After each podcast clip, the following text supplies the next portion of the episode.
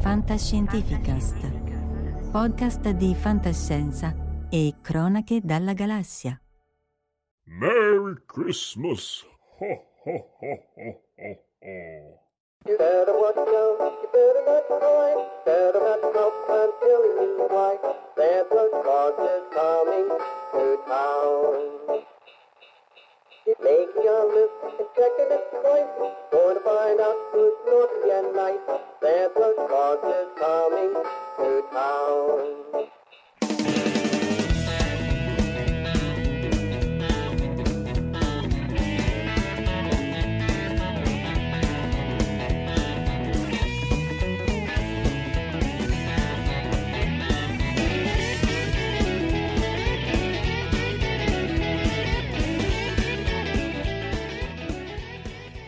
Oggi vi presentiamo Max Baroni di Agenzia Alcatraz. Agenzia Alcatraz è una casa editrice che nasce nel 2015 e ha varie collane, quelle che interessano a noi, quelle di cui ci parlerà Max soprattutto e eh, di cui ci consiglierà i libri sono due e sono la collana Solaris che si occupa di eh, tradurre fantascienza e fantastico ma al momento soprattutto eh, vedo fantascienza dei paesi della mm, eh, Unione delle Repubbliche Socialiste Sovietiche quindi stiamo parlando di fantascienza sovietica, russa e di quell'area.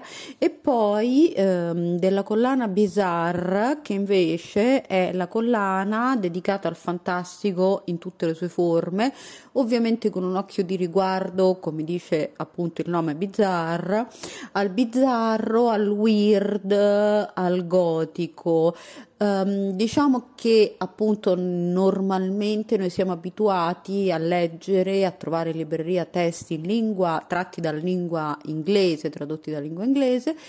E invece appunto la collana Bizarre um, tratta testi in lingua francese, quindi che sono stati o uh, tradotti una volta e poi sono spariti oppure che non sono mai arrivati da noi quindi soprattutto poi c'è un interesse per la letteratura appunto uh, bizzarra uh, belga degli anni 70, quindi una, una specializzazione di nicchia molto particolare ma allo stesso tempo molto interessante. Ecco, da queste due collane e forse anche dalla collana Summoning dedicata alla saggistica che riguarda uh, il fantastico, Max appunto ci parlerà um, e ci dirà quali libri secondo lui sono adatti da regalare e da regalarci per questa stagione festiva. Lasciamo appunto la parola a Max Baroni di Agenzia Alcatraz. Un saluto agli ascoltatori di Fantascientificast, io sono Max Baroni di Agenzia Alcatraz Edizioni e voglio rubarvi qualche minuto per parlarvi di tre libri che abbiamo pubblicato di recente e che penso possano essere di interesse a chiunque sia appassionato di fantastico, però quello con connotazioni più gotiche, più weird, più bizzarre, più perturbanti. E Bizarre è proprio il nome della nostra collana principale dedicata essenzialmente al recupero della narrativa fantastica francofona, ma anche alla scoperta di voci del fantastico femminile che non sono mai state particolarmente eh, prese diciamo in considerazione dal vasto mondo degli appassionati. E proprio a quest'ultima categoria appartiene Vernon Lee, che era un'autrice inglese del XIX secolo e parte del XX secolo, considerata un nome, se vogliamo, anche molto grosso della letteratura del fantastico, cioè della letteratura in generale, non solo del fantastico, che però, soprattutto negli ultimi anni, ha subito quasi una sorta di damnazio memorie e se ne è parlato sempre meno. Noi abbiamo pubblicato Ossessioni, che è una raccolta di otto dei suoi racconti fantastici più celebri, scritti eh, nella seconda metà del XIX secolo, per essere precisi dal 1886 fino al 1896, sono otto racconti in una traduzione completamente nuova e eh, hanno delle particolarità che rendono Vernon Lee un'autrice assolutamente unica nel proprio genere e nel suo panorama di riferimento. I racconti sono chiaramente, anche per via dell'epoca in cui sono stati scritti, diciamo appartenenti a un filone gotico molto classico, ma quello che li rende particolari è intanto l'ambientazione.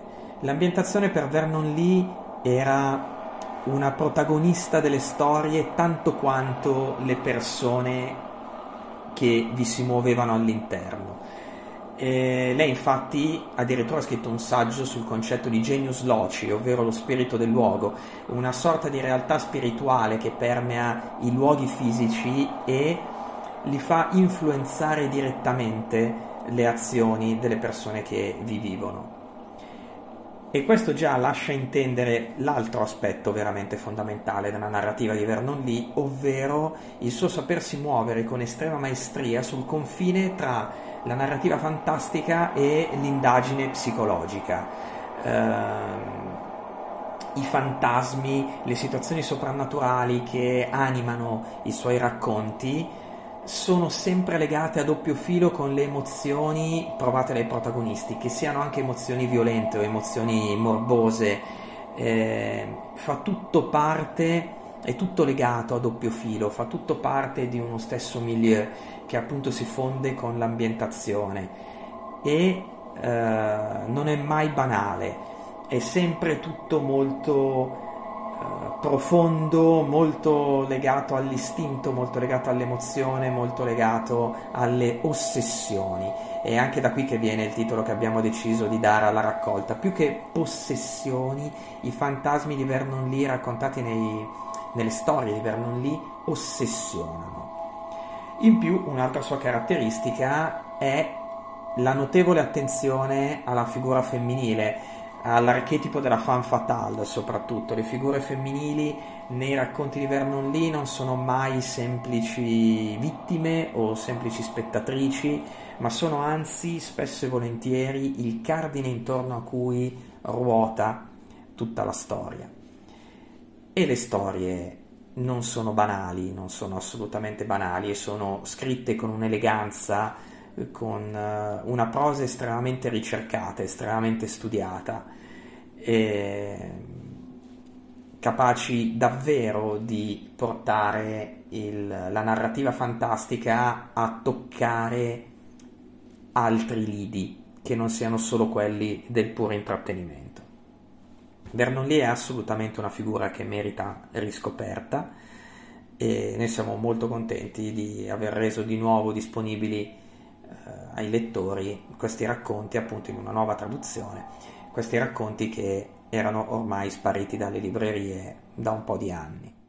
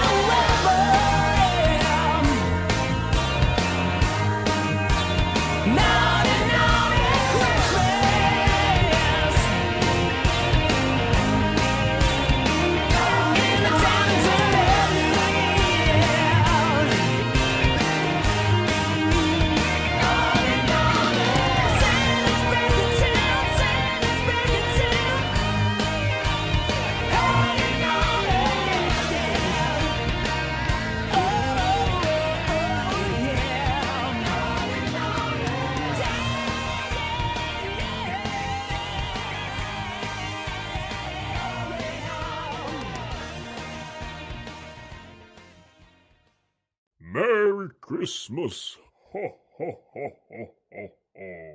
Il secondo libro di cui voglio parlarvi è invece una raccolta di racconti di due autori francesi. Si intitola L'orecchio della civetta ed è a firma Erckmann Chatrian, che anche se è stato scambiato agli inizi per un doppio cognome di un unico autore, in realtà gli autori sono due, Emile Erckmann e Alexandre Chatrian, sodalizio letterario che si è formato nel 1847 in Alsazia-Lorena, che è la regione da cui provengono entrambi. Ed è una regione molto particolare e molto importante ai fini del tipo di narrativa che propongono. Infatti è una zona che sta al confine tra Francia e Germania ed è stata nel corso dei secoli litigata da entrambe le nazioni. Oggi è considerata francese, la lingua che si parla e si scrive è il francese, ma le tradizioni spesso e volentieri sono tedesche. E infatti una cosa che può sembrare una particolarità bizzarra dei racconti di Erckmann Chatrian è che sono ambientati tutti in Alsazia-Lorena e in realtà pur essendo di una coppia di autori francesi eh, sembrano racconti tedeschi, sembrano ambientati in eh, villaggi, in luoghi tedeschi, i protagonisti hanno spesso nomi e cognomi tedeschi e quindi questo crea una sorta di piccola eh, divergenza, diciamo così, che già rende la loro cifra stilistica riconoscibile e abbastanza affascinante. In più, l'ambientazione in Alsazia-Lorena è letteralmente la protagonista principale dei loro racconti di matrice fantastica che loro hanno scritto all'inizio della loro carriera, infatti il primo di questa raccolta che ne contiene 18 è del 1849 e l'ultimo pubblicato nel 1862 e loro di lì a poco si sarebbero poi dedicati a altri tipi di letteratura ma appunto come dicevo hanno come questi racconti fantastici hanno proprio come protagonista principale l'ambientazione. Come nel caso di Vernon Lee dove l'ambientazione non era un elemento casuale ma era letteralmente una parte imprescindibile delle storie narrate qui accade lo stesso.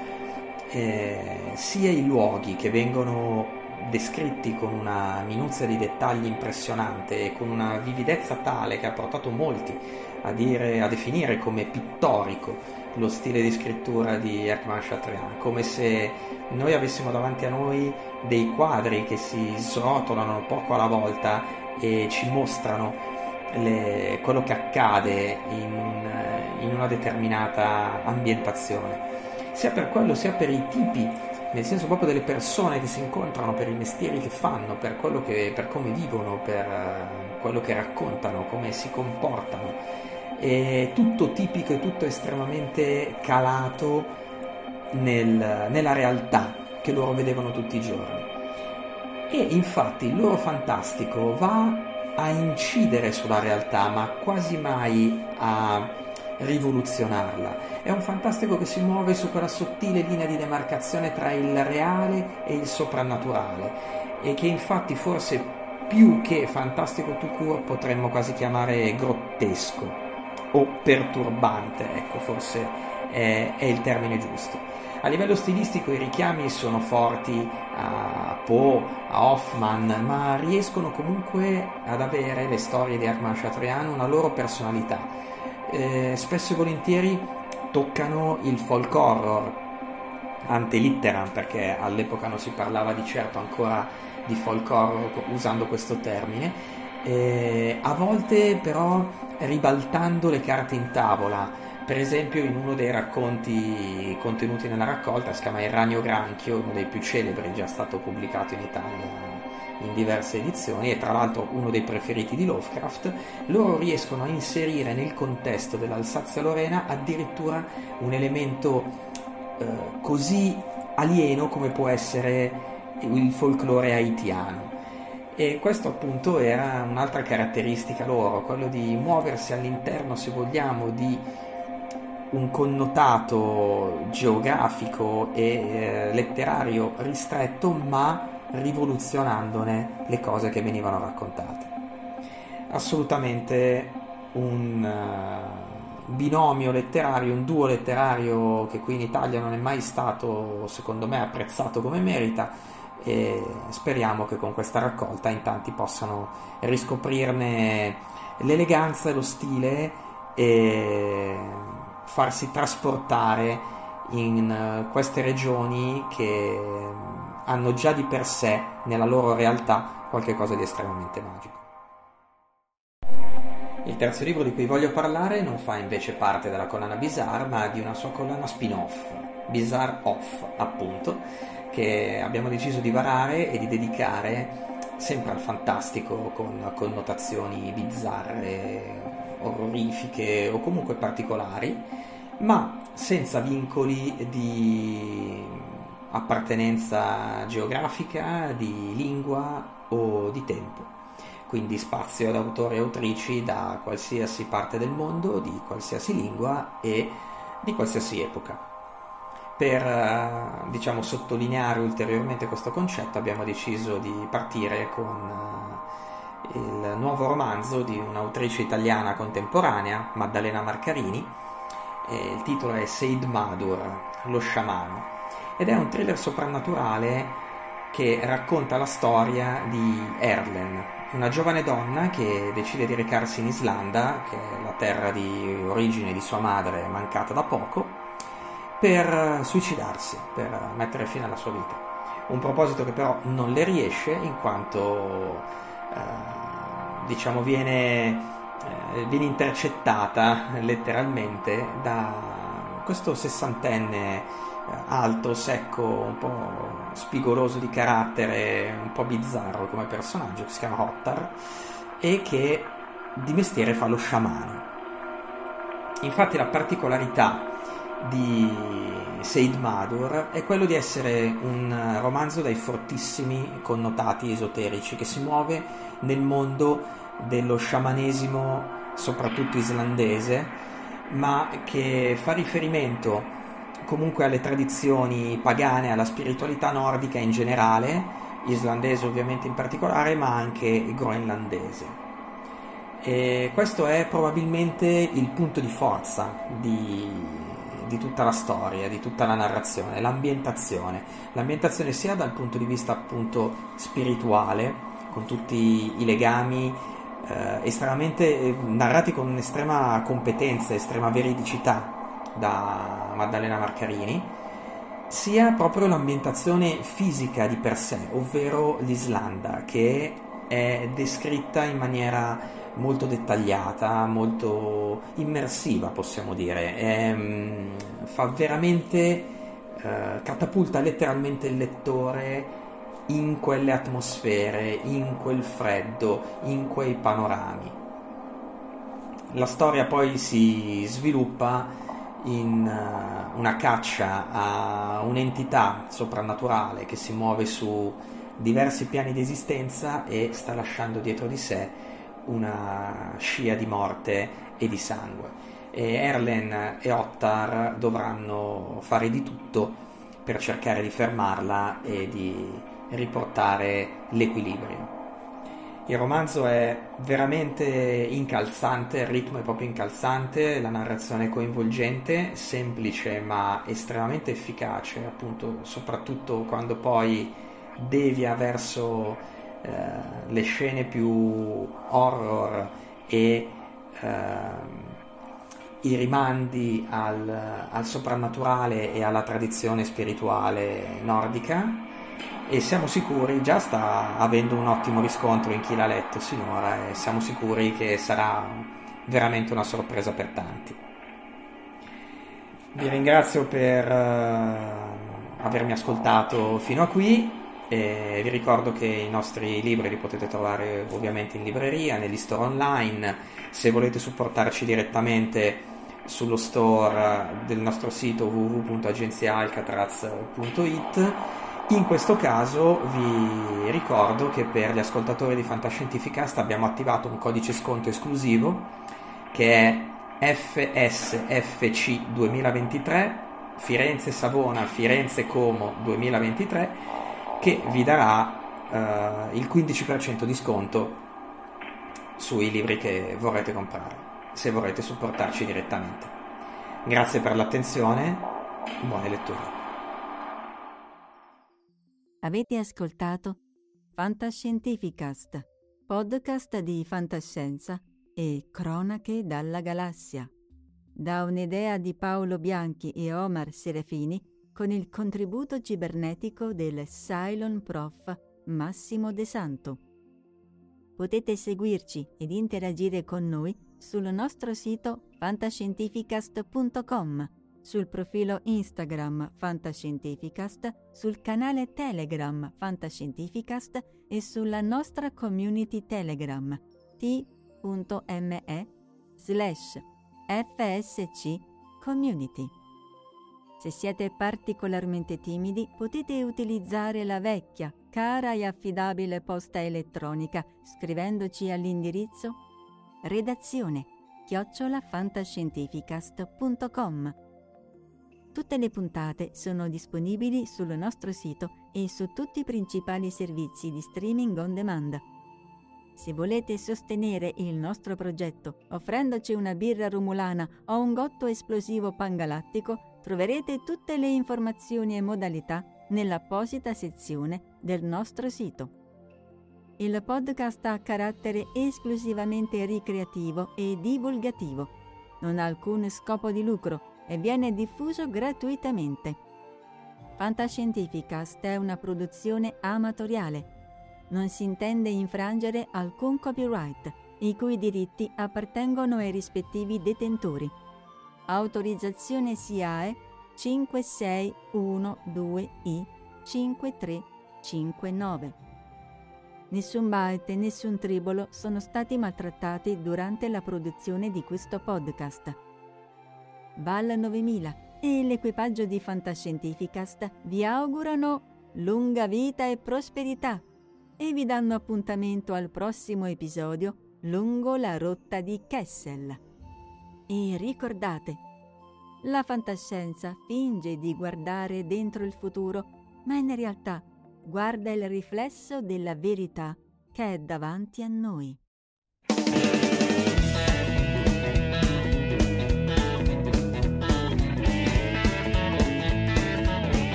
a child and you better not cry. You better not pout, I'm a telling you why. He's making a list, he's checking it twice. He's gonna find out who's naughty and nice. He's coming. Yeah, he's coming. Santa Claus is coming to town. Yeah, he's coming. He's coming. Santa Claus is coming. Tin horns and little toy drums, a rummy toot toot and a rummy tum tum, a curly head dolls that coddle and coo, a elephant spokes and a kitty costume. He's coming, said he's coming. Oh, Santa Claus is coming to town. Yeah, he's coming. He's coming. Your Santa Claus is coming to town.